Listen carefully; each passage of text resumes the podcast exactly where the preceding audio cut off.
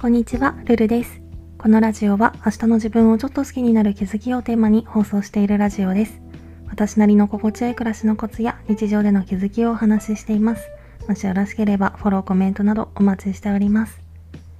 ということで今回は諦めモードでうまくいくというテーマでお話ししたいと思います。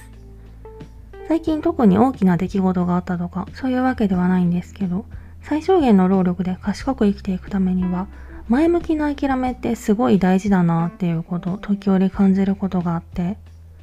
例えば私は朝の出勤時にこれを感じることが結構あるんですけど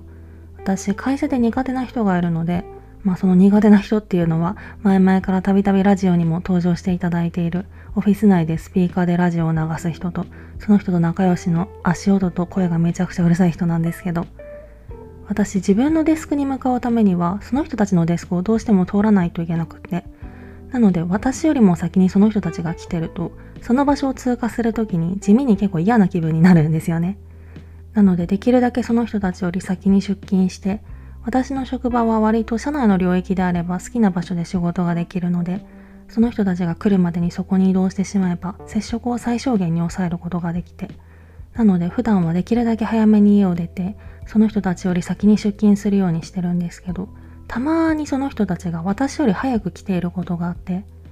でこういう時例えば私が普段より家を出るのが遅くなったとかその人たちに朝早い予定があって早く来ないといけない状況だったとかそうやって事前にその人たちとの遭遇を予期できてなかった場合なんかすごい回りくどい言い方をしてる気がするけど朝出勤してその人たちと遭遇するかもしれないっていうことを予測できてなくって朝会社に行ってみてあいるじゃんってなった時って本当にそれだけですごい嫌な気分になるんですよね。うわ最悪もう今日一日いいことないみたいな。なので最近は90%以上の確率で多分私の方が先だろうなって思った日も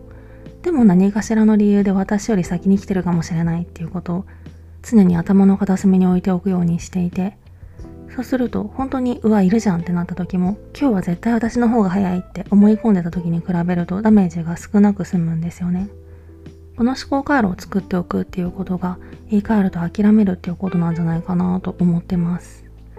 まあ前々からいろんなところで薄々思ってはいたんですけど何事も絶対にこうなってほしいって思ったことってそういうことに限って大抵うまくいかないなっていう感覚があってまあ絶対うまくいかないわけじゃないんだけど、どれだけ願ったところで結果はなるようにしかならないなと思っていて、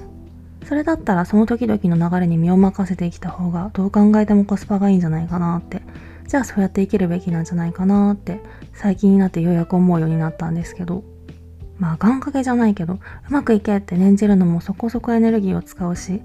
なのでこれからは常に程よく諦めの気持ちも持ちながらできるだけ無駄なエネルギーを使わずに毎日を過ごしていけたらいいのかなと思います。今回はそんな感じです。レターでの質問、感想も絶賛募集中ですので、ぜひお気軽にいただけたら嬉しいです。それではまた次の放送でお会いしましょう。